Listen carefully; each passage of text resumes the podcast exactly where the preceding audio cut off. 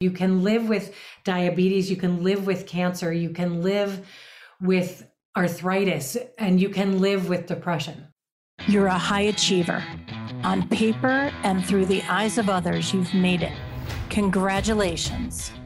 But the truth is, you feel unwanted, unworthy, and unlovable. You always have, but you hide it well. Welcome to the Trauma Hiders Podcast. I'm Karen Goldfinger-Baker, and this is a podcast where high achievers like you finally reveal what keeps them up at night that no amount of money or recognition will fix. I'm also making it my business to speak with people who get you. Hell, I get you. I am you. So get your best hider's face on, sit down, and let your guard down. What's on the other side of this shit will change your life. There are so many ways people like us fuck ourselves over, but let's start with 5 ways. When you know them, maybe you'll finally stop doing them. Over on my website, you'll find a free download listing the 5 ways your fuckery is getting in the way of the next level of your success. Grab it now at KarenGoldfingerBaker.com. My guest, Reverend Rachel Hollander, is a speaker, teacher, writer, performer, singer-songwriter, officiate, host of the podcast, I Wasn't Always Like This, an uplifting podcast about living with depression, and the author of From There to Here, an insider's guide to navigating the darkness. Listener, this conversation has it all. It's as dark as it is light. It goes from a gut punch to gorgeous and so much more. I think you'll really enjoy this show. Rachel, for some, this conversation has the potential to be one of the most uncomfortable conversations they've ever experienced. For you, I know that you are no stranger to uncomfortable conversations. You have your podcasts. You are a spiritual human. You have a beautiful network of support around you, family, friends, Maddie, your dog. I'm curious, why did you say yes to Trauma Hiders Club and why now? That's a great question, because I was sitting with it. I said to a friend, I've been invited to be on this podcast called Trauma Hiders Club. And they were like, well, you don't hide your trauma. And I was like, well, that is true. And so I sat and thought about like hiding versus flaunting. And then I also thought about sharing versus how we can grow up all over each other. So like, I thought, well, that's true. I don't hide a lot and I do share a lot. And yet there are some things that I do hold on to. And I also thought about like, have I experienced trauma, and how do I define trauma, and how do I redefine trauma in my life now, as opposed to how I would define it in the years when I was like a victim of life and a victim of the world. I said yes to being here because I say yes as a rule. Nice. Nice. Yeah. Yeah. It's interesting. So I've dug into your book. I'm about a third of the way through. Oh. Yeah. I suppose if I were a really expert podcast host, I would have ripped through it and finished it by now. So listeners, this is me. I'm glad you didn't rip through it. Yeah. Yeah. I'm taking in every word, and it's your writing style is so relatable and beautiful. And by the way, listeners, if you want a forgiving and gentle font, Rachel thought of that too. I did. Yeah, I don't need glasses. That's so beautiful. And so here's what's interesting to me. In reading your book and just sort of getting to know you or reconnecting with you, because we did connect when we were kids, I see for a long time that you were a hider. Yeah. And perhaps, you know, if we talk about trauma as that thing that, you know, hit you, that you didn't see coming, I get why you might say you didn't hide your trauma. However, in reading your book, I see the people around you unknowing being the source of trauma, the world being the source of trauma. And your response was, I'm okay, right? Like, I'm going to show you that I'm okay. Yeah, hiding when I was younger was actually my way of caretaking others. It was, you know, everybody's got so much going on and there's so much chaos and so much trouble happening. I'm going to hide what's happening with me because that'll help me take care of everyone else.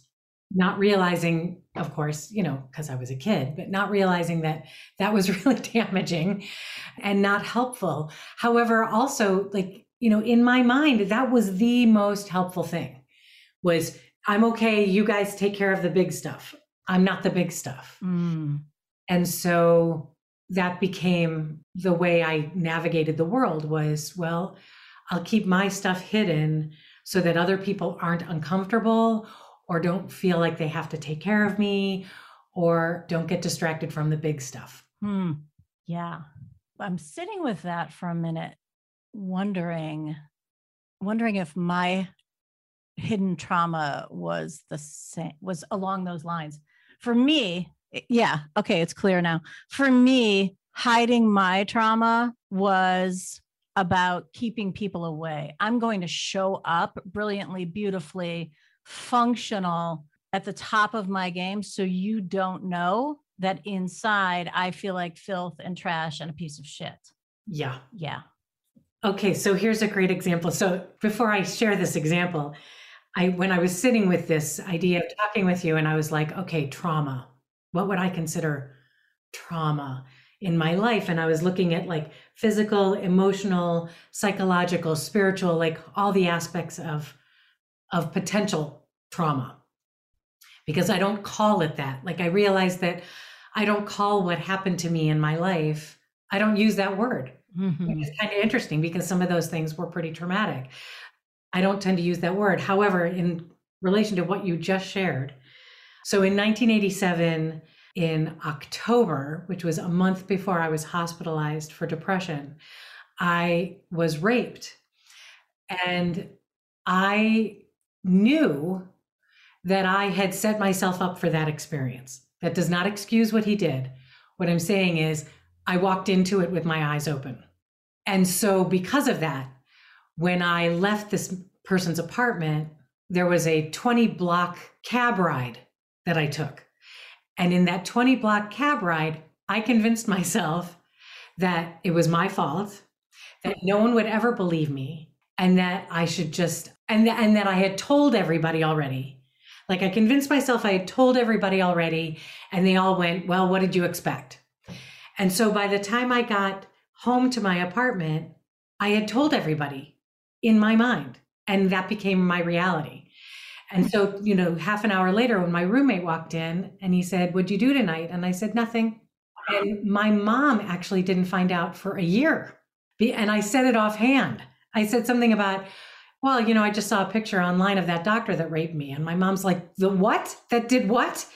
Even my own psychiatrist at the time in New York, I didn't tell her for 10 months. And when I told her, it was because I just passed him on the street. And I said, oh, I just passed that doctor who raped me. And she's like, what are you talking about? And I realized that I had hid it, not even realizing that I'd hid it. I was sure that I told everybody. And in telling everybody, I was told, you did, you know, you set that up. You walked into that, that was your fault. And so— in your mind. All in my mind. And so I was convinced everyone knew. So when I did start actually talking about it, I was met with these shocked faces of, what are you talking about? And should we do something about it, you know, legally? And I was like, well, that's kind of silly. It's been 10 months. So I found, like, again, that hiding as caretaking, this was hiding. I didn't even know I was hiding. Right. In your mind, you had come out with it. Yep. Yeah. Yeah. Rachel, I want to say there's such heartbreak in that. Mm. Yeah. And as I hear the story and I hear you saying, you know, you walked into that, you knew that, I hear a forgiveness in you. And I'm also noticing that I don't want to fucking let that be. Yeah. So there's a piece in the book called Rescue Mission. I spent a good deal of my life wanting to be rescued from my life. Mm-hmm. And so what had happened was I had met this doctor in the emergency room when I was having a withdrawal from an antidepressant, and I was having a really bad reaction. And my roommate took me to the emergency room, and I met this doctor who was kind to me and laughed with me and was just wonderful to me. And so I had gotten home from that and I'd called him. I found him in the phone book, again, 1987, white pages, phone book. And I called his phone and left a message saying, "Thank you again for being so kind to me. If you ever want to get ice cream, give me a call." And he called a week later, but it was 10:30 at night on a Friday. And I'm thinking, hey, this is New York City, 10:30 at night on a Friday, it's a date night. And so when I went to his apartment, I went with the idea that I've been rescued. Mm.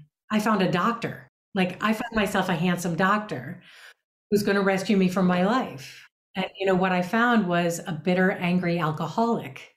And so, you know, and I've talked with people about rape and about the trauma of that. And I've actually had people get angry at me for saying, like, I own my part in it. And that's okay. If they want to get angry at me, that's okay. I know that I own my part in it because I went there thinking that I had found my rescue mission. And I knew, like, I had a foot in the door and I saw the half empty bottle of Stoli and I thought, leave, Rachel, leave. This is not a good situation. And I didn't leave. And so I made a commitment to myself to get out alive. And that was it. And so that's the reason why you hear what I'm saying and why eventually, and I will say it took a long time, eventually I arrived at that place of we were two really broken people who kind of crashed into each other. And I'm not that person anymore. And I have to believe that he's not that person anymore. And I don't want to be trapped in that person. So I can't trap him. Okay. I hear that. Yeah, I hear that. I will say that years later, I went to meet a friend for tea and he said, "Oh, come to my apartment." And I said, "Okay." And I was visiting New York and I took a cab and got to his apartment and I realized it was the same apartment. No. Yeah. And so that happened in 87 and this was in like 2008. Wow. And I didn't realize it till I was walking up to the door and my body told me. I got nauseous, I got chills, I started shaking. And I was like, oh my God, this is it. You know, and I was in the elevator and I was in the hallway and my friend's apartment was the same floor plan, you know, and I just walked in and I said, I need a minute. Wow. I bet. Wow. What is the chance? Right? In all of New York City. Yeah. Same apartment building, but not necessarily the same unit. I don't know. Okay. I know it was the same floor plan, so it very well could have been. Wow. It was tremendous to see it from like a whole, you know, by 2008, I had done almost all of my forgiveness work around. And so like, even though my body was reliving and, you know, re-experiencing, my brain and my heart were like, this is fascinating. Huh. Wow. Wow. I don't even know what that, I don't know if that's for me, like I'm hearing strength. And yet there's a part of me that has like alarm bells going off saying, oh no, that's disassociation. Just be with that. Okay. Wow. Fascinating. Like to use the word fascinating, it for me would be like, oh yeah, I have now separated my head from my heart and my body. And yeah.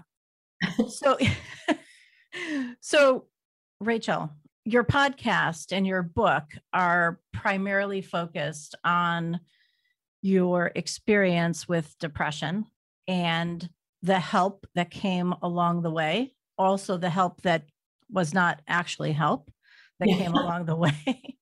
What do you want the listeners of this show to know about living with depression? Oh my goodness, that you can live with it. Mm. That's the most important piece. That's why I stress those words.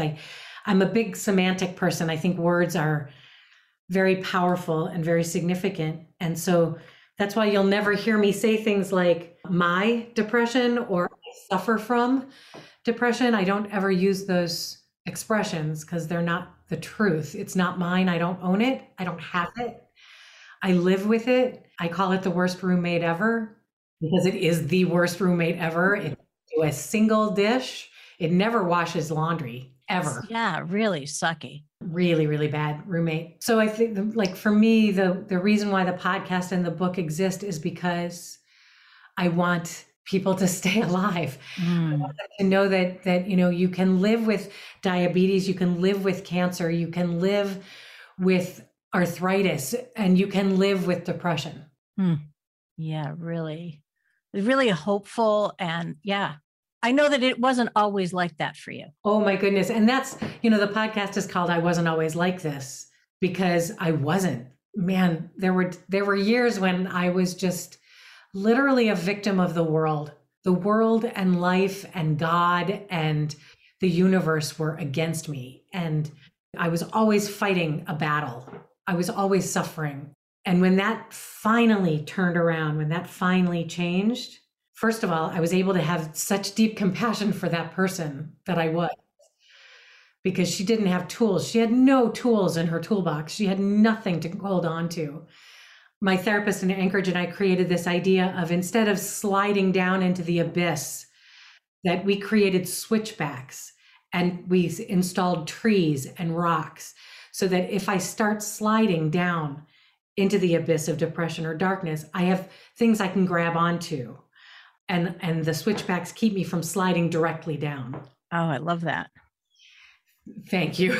She was, and that saves me, because back in the day, I would just go like sliding down, or I felt like I was pushed down into this abyss. And now it's like, oh, wait, grab that tree. Mm-hmm. Okay, I'm not as far down as I think. Take a breather, take a moment. I can get back up. And that has saved my life. Yeah. Yeah. So nice to have that visual also. And it's just so strong, right? We can imagine trees hanging on to them. Some might say by a limb, but hanging, right? Hanging on. Yeah.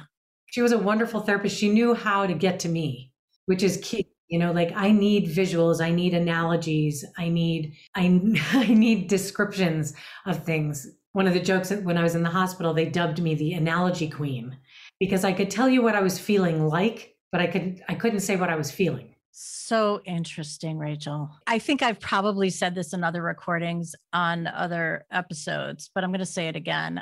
It is my dream, and maybe somebody out there is listening, or maybe I'll get to it first, to invent some kind of like an avatar that's above your head, but it's not an avatar, some kind of artificial intelligence kind of periodic chart.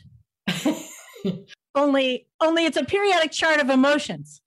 Yes. And it's above everybody's head. And it's not pointing to what they're thinking, but I can listen and take a look at the chart so that I'll know what I'm experiencing. It wouldn't that be awesome? Here's why, right?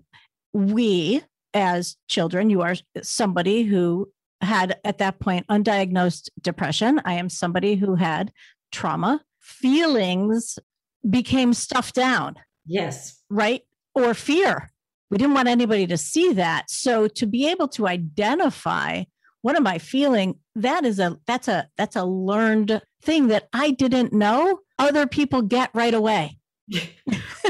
One of my favorite analogies in the hospital, I think you'll totally appreciate this, is there would be days when I wouldn't feel anything. You know, and the nurse, you know, or the therapist would say, you know, what are you feeling?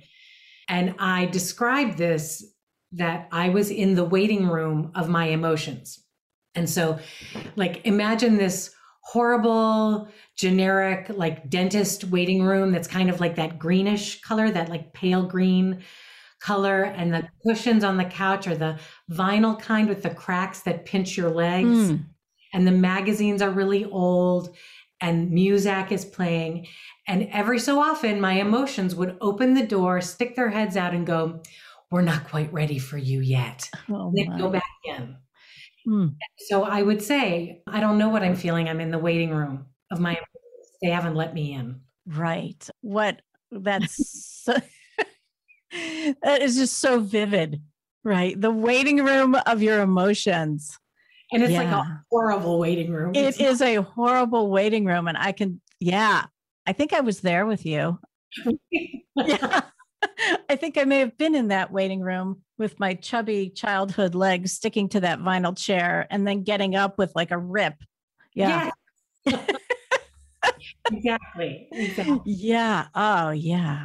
And just so condescending, you're just going to have to stay here. We're not quite ready. Yeah. It's like, oh. Yeah. The world is not ready for your emotions yet. Yeah. You just need to hold tight. Yes. Yes. Keep acting. Right. Wow. Yeah. So one of the things that I learned about you is you come from a very theatrical family. You are the queen of show tunes. Listeners, please read Rachel's book. You will hear something that I just love. There are many things that I loved. Most recently, the thing that I loved that I read was Rachel worked at a gas station in the night shift. And she would sing show tunes. You know how you can have a speaker at the pumps? Rachel would sing show tunes through that, which is normally the thing like, I can't get my pump to work, but everyone could hear her show tunes throughout the night. I love that. Really. The Beechwood Police loved me. Oh. They'd come around 3 a.m. and go, all right, you need to stop. Wow. You need to stop. A couple of the neighbors have called in. I'm like, okay. Yeah. By the way, Rachel, you never need to stop. I'm just going to say it. Yeah. Don't ever stop. It doesn't surprise me that this theatrical family produced this magnificent actress who could act her way out of the world noticing her depression. Yeah. I mean, talk about the world's a stage. It really was. There were times when it was, it was just always, I was always on. Yeah. Yeah. I hear that. I hear that in you. I really heard that in the book. As someone who acted her way through childhood, I can't say that I acted my way in a way that anyone appreciated. It definitely benefited me.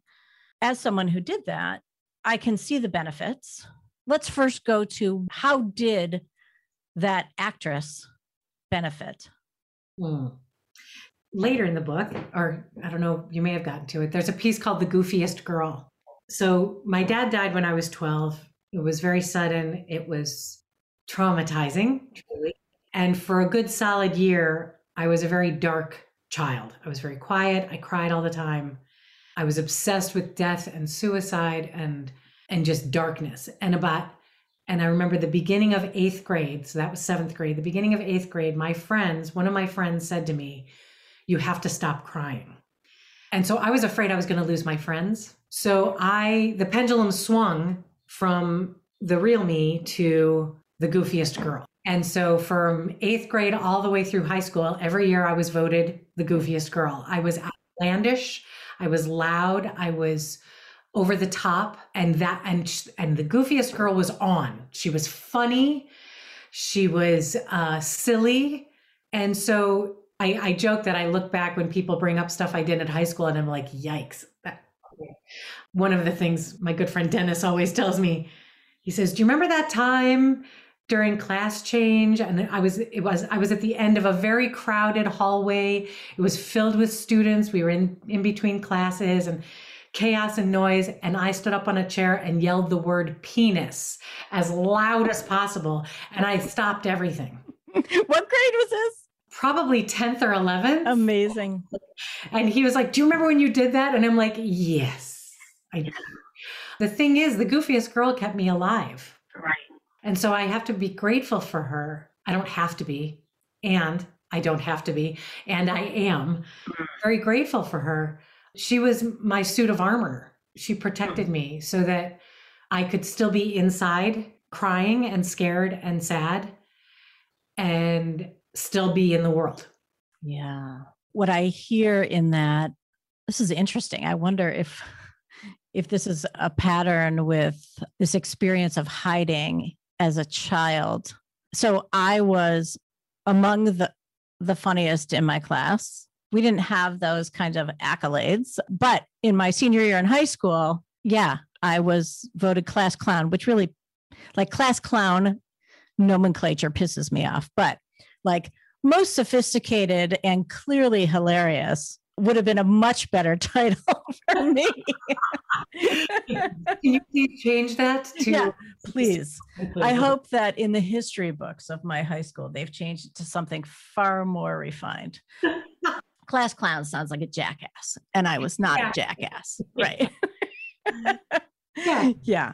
I had honed my craft, right? There you go. Expert at being funny, knowing my delivery. You will not see me because I am so fucking good at this. Yes. Yeah. I wonder if there is a pattern in the world where class clowns, goofiest girls, most refined, sophisticated humorists have had some significant trauma in their lives.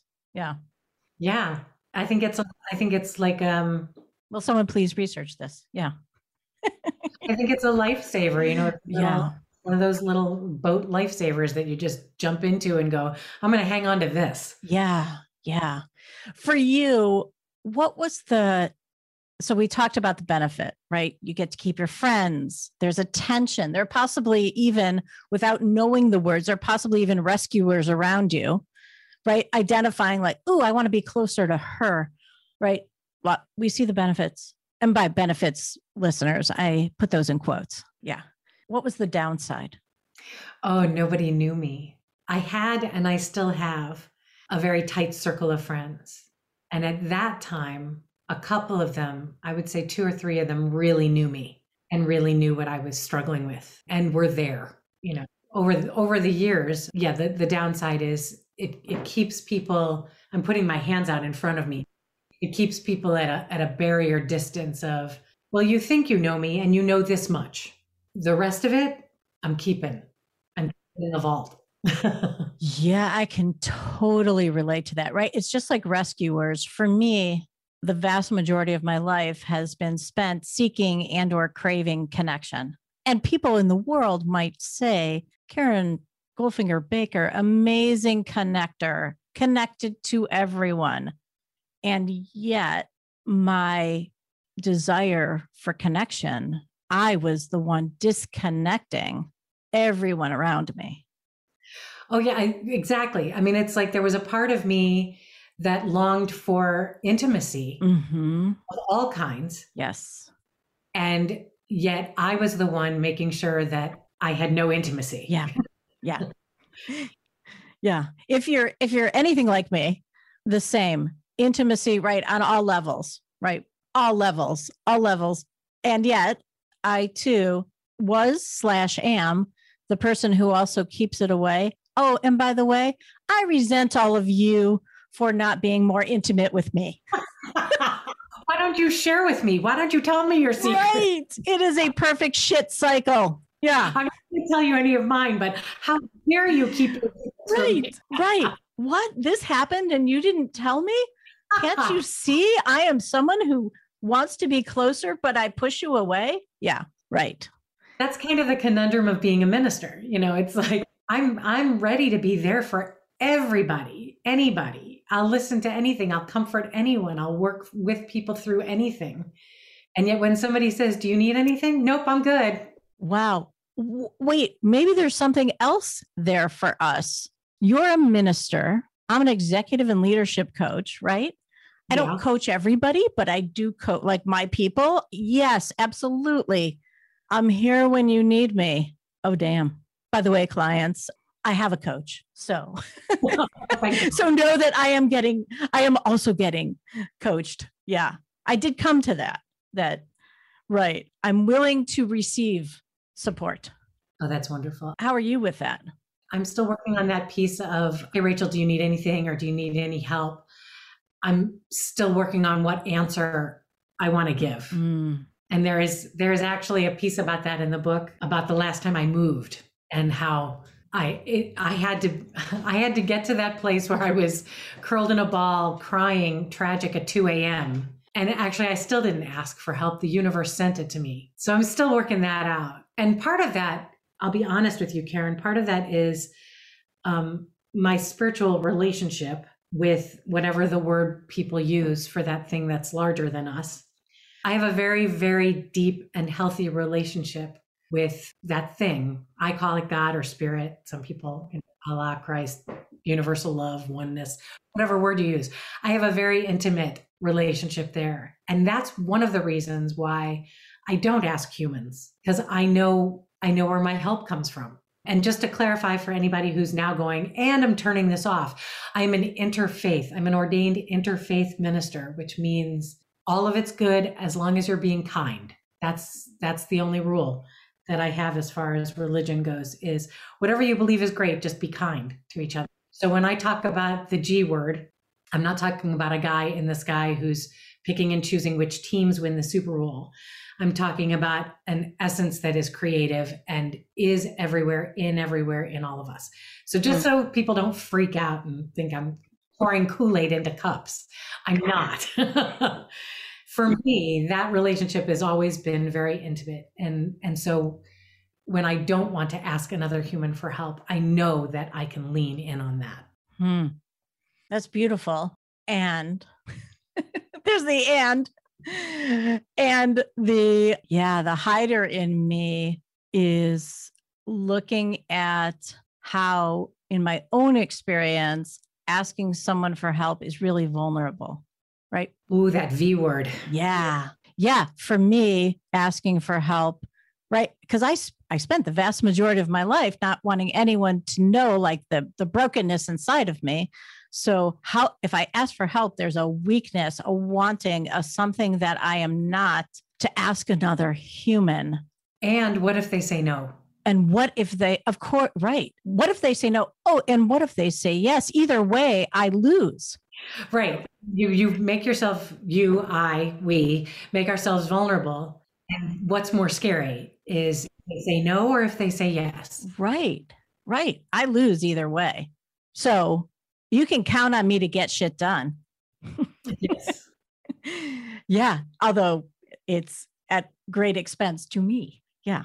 To my energy, to my well-being. My old patterns absolutely are in glory. And at the same time, yeah, there's some suffering that goes along with that.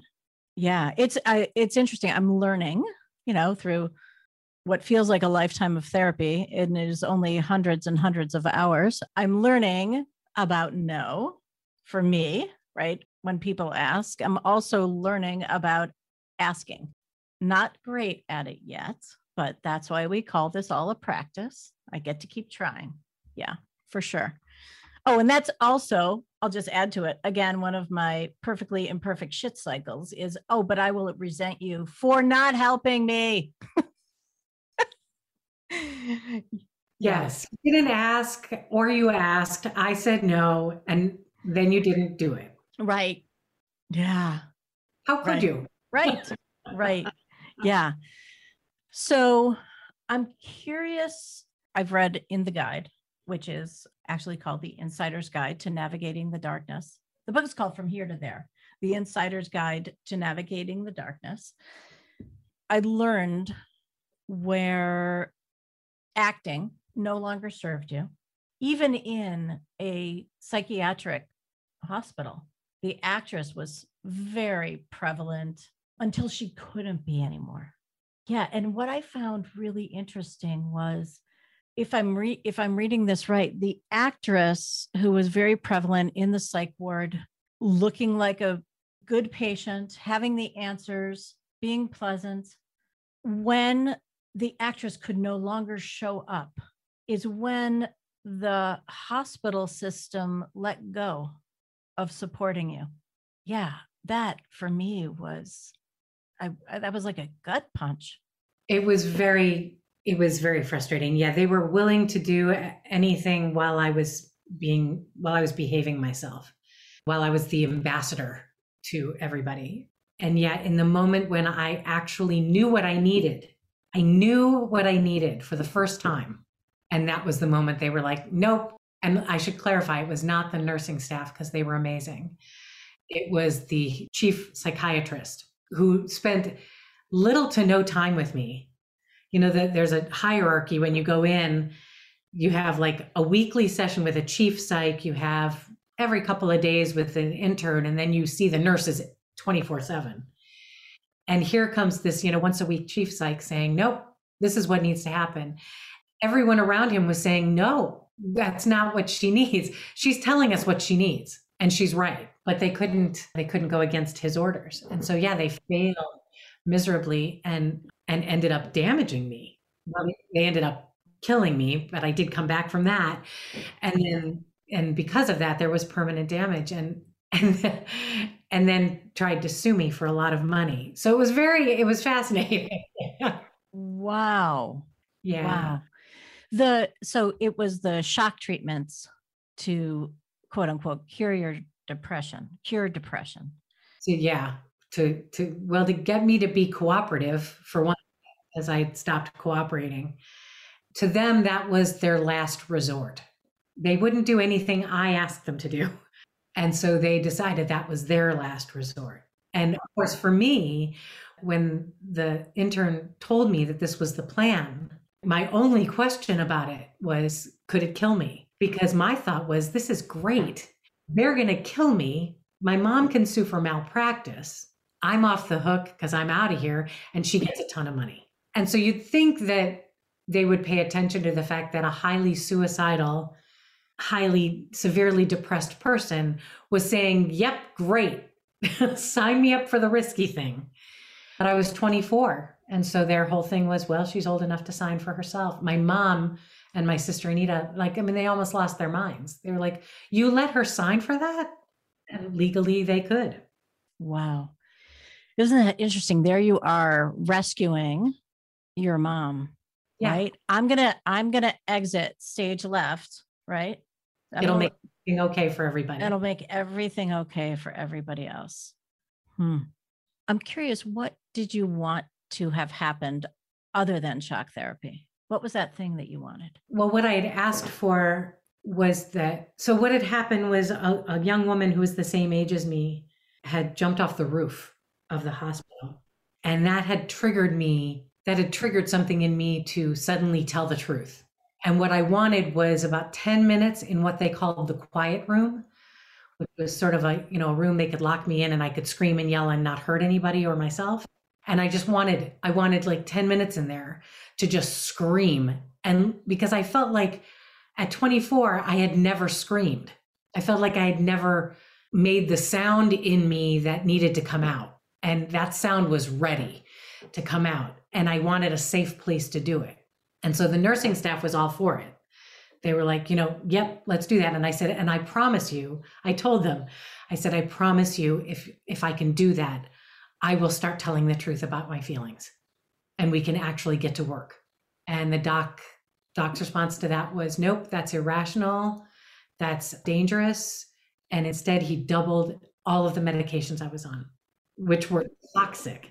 I was on, this is, as I said in the book, this is before the days of the friendly SSRIs. I was on highly toxic medications that once he doubled them, I couldn't walk without using the wall. I couldn't stay awake, and I couldn't journal anymore because the tremors in my hands were so bad. And so they took away me, and I left them with, I gave them back nothing. Wow. I'm so sorry. Yeah. Thanks. Yeah. It was, as I refer to it, I don't even know if I say this in the book, in life, I refer to it as one of the biggest missed opportunities ever. Right. We missed this opportunity to help me have the opportunity that I'd been missing. Yeah. And right. And here you were ready, right? I'm ready. I will stop acting. I've been acting all along. I'm ready for the truth. So here's yet another connection. When I was finally ready to share that as a child, I'd been molested for a year. When I did share, those around me did the best they could. However, it really was a second trauma. Yeah. Yeah. Yeah. Yeah. I hear that. For years after the hospital, for several years after the hospital, I used the hospital story as a story to keep me safe from re-traumatizing. Sure, sure. There's a righteousness about it. There was, you know, and it was a test too. Mm-hmm. It was a test. If I tell you this story, will you still be near me? Right. Will you still be friends with me? Will you still want to go on a date with me? Will you still want to, you know, share my life with me? If I tell you this story, what will you do? Mm. And yeah, and in a way, like when you chose to say, this is what's been happening, mm-hmm. It was almost like this test of, are you going to hear me? And when they don't, it's horrific. Yeah. It's really, wow. Hmm. We have so much more to talk about, Rachel. I think we might, need a part two. Will you come back for a part two? I would. We have to get to the gratitude piece. We do. Absolutely. Absolutely. Okay. But for now. Yeah. I was just going to say, one of my mom's friends was reading the book, and she called my mom and said, when do we get to the happy part? Well, I've been now that I've spent some time with you and spent time on this podcast with you, it's so magnificent, gorgeous, and beautiful to see how the work that you've done on you, the support that you've gotten, the way that you have opened up to let higher power and humans be by your side. I can see that in you. There's an openness and spiritual and essence and all of the things in you. And we're not done yet.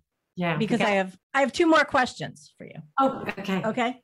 One, the question I want to ask is, what do you imagine would happen to you if you hadn't gotten the help you got? But I'm going to ask a different question. What do you imagine would have happened to you if you didn't have the love of your family? Mm. So I think the key here is that I don't know that I wanted so much to die as I wanted to stop feeling what I was feeling. And when I finally was released from the hospital, I was given the option to leave New York City or go to a locked unit and spend the rest of my life there. And when I did decide that I would leave New York, the psychiatrist told my mom that I was most likely going to spend the rest of my life in a group home, that I wouldn't be able to live independently. And there was a part of me, and so in answer to your question, there was a part of me that thought, that sounds great, because I can play bingo and I can eat pudding and I don't have to ever do my laundry and I won't ever have to work.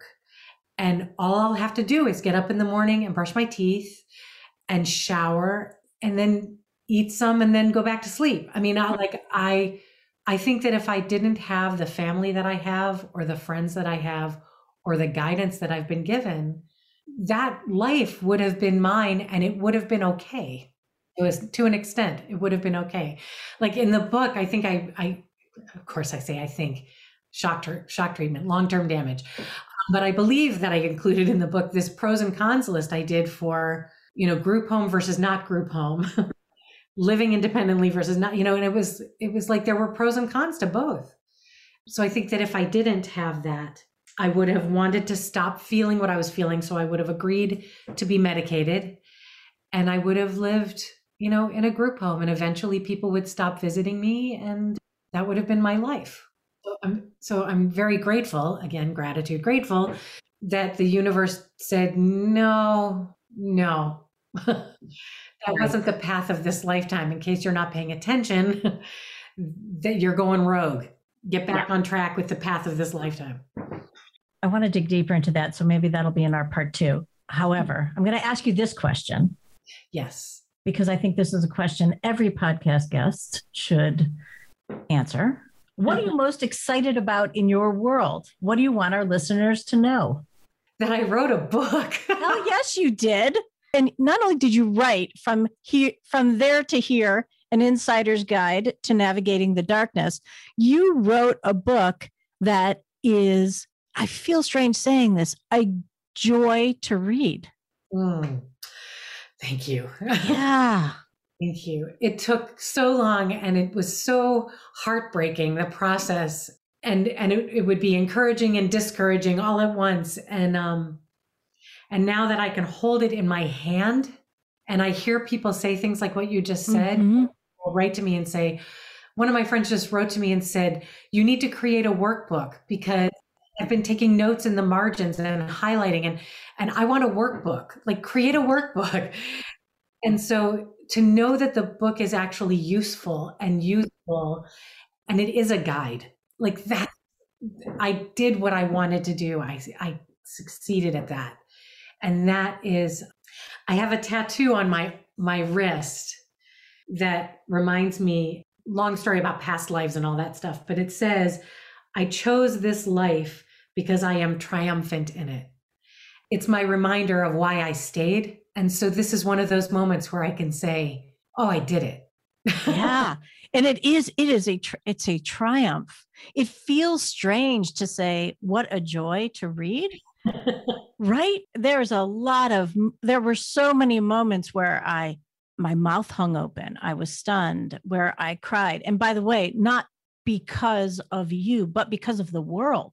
And also the pain, my own pain, my own secrets, my own quiet around what I was experiencing. I was right there with you on your lawn. Yeah. Playing Spud, the stupidest game in the world. Hate that game. Hate that game. Oh, not only do we call your number, you got to run fast. Thank you. No, thank you. And then you got to throw the ball and smack somebody in the face. And you know those red balls. Those horrible. That red ball that is just, by the way, listener, if you think you don't have trauma and you've ever been in gym with the red ball, you have trauma. You have trauma. Right? If you've ever had a gym teacher, you have trauma. Maybe that'll be another show. All the ways that you think you don't have trauma, and I'm going to tell you all the ways you do. But yeah, I was right there with you. Thank you. Yeah. One of the things that someone said was, it was surprisingly funny, that the book was surprisingly funny, and in parts, in moments. And that was good to know, because I certainly didn't set out to write a book that was going to make you want to curl into a ball. You know, I wanted the book to be able to say, this is what it's like on the inside. And there are moments that are still fun. Right. Yeah. You've done it. You've done it. And ooh. Yeah, it's there. Okay. So one of the things you want our listeners to know about is From There to Here, an insider's guide to navigating the darkness book by Reverend Rachel Hollander. And anything else? I went to your website. It looks very fresh and vibrant. Is that new for you? That is new for me. My wonderful friend Victoria designed it and does beautiful things on it. We're creating a shop and just fun things are coming. So yeah, the podcast is on there. I would love people to give a listen to the podcast.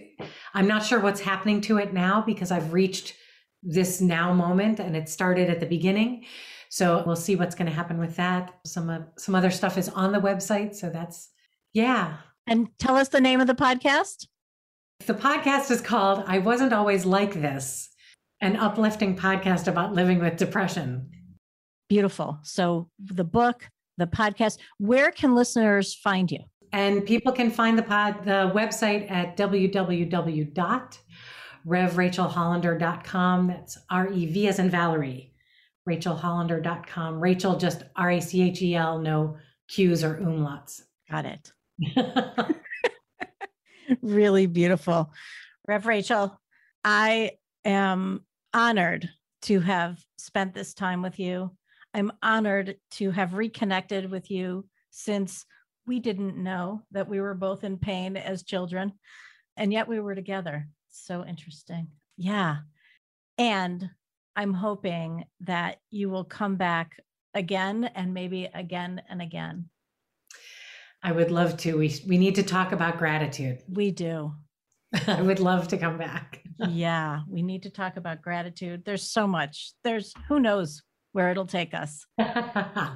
And I will end by saying I am grateful that you are here. I am grateful that not only are you here on this podcast, but that you are here in this universe. And I'm grateful that you are within my orbit. And I have no doubt that our listeners are grateful for your truth, for your ways of being, for your book, for your website, for your essence, and for the gift that you are. Thank you. Thank you so much. Thank you. You've been listening to the Trauma Hiders Club podcast. For more episodes, head over to my website where you'll find links to resources mentioned and all the ways you can listen on your favorite podcast platform. And if you're ready to fight, discover the rules of Trauma Club. Head over to KarenGoldfingerBaker.com.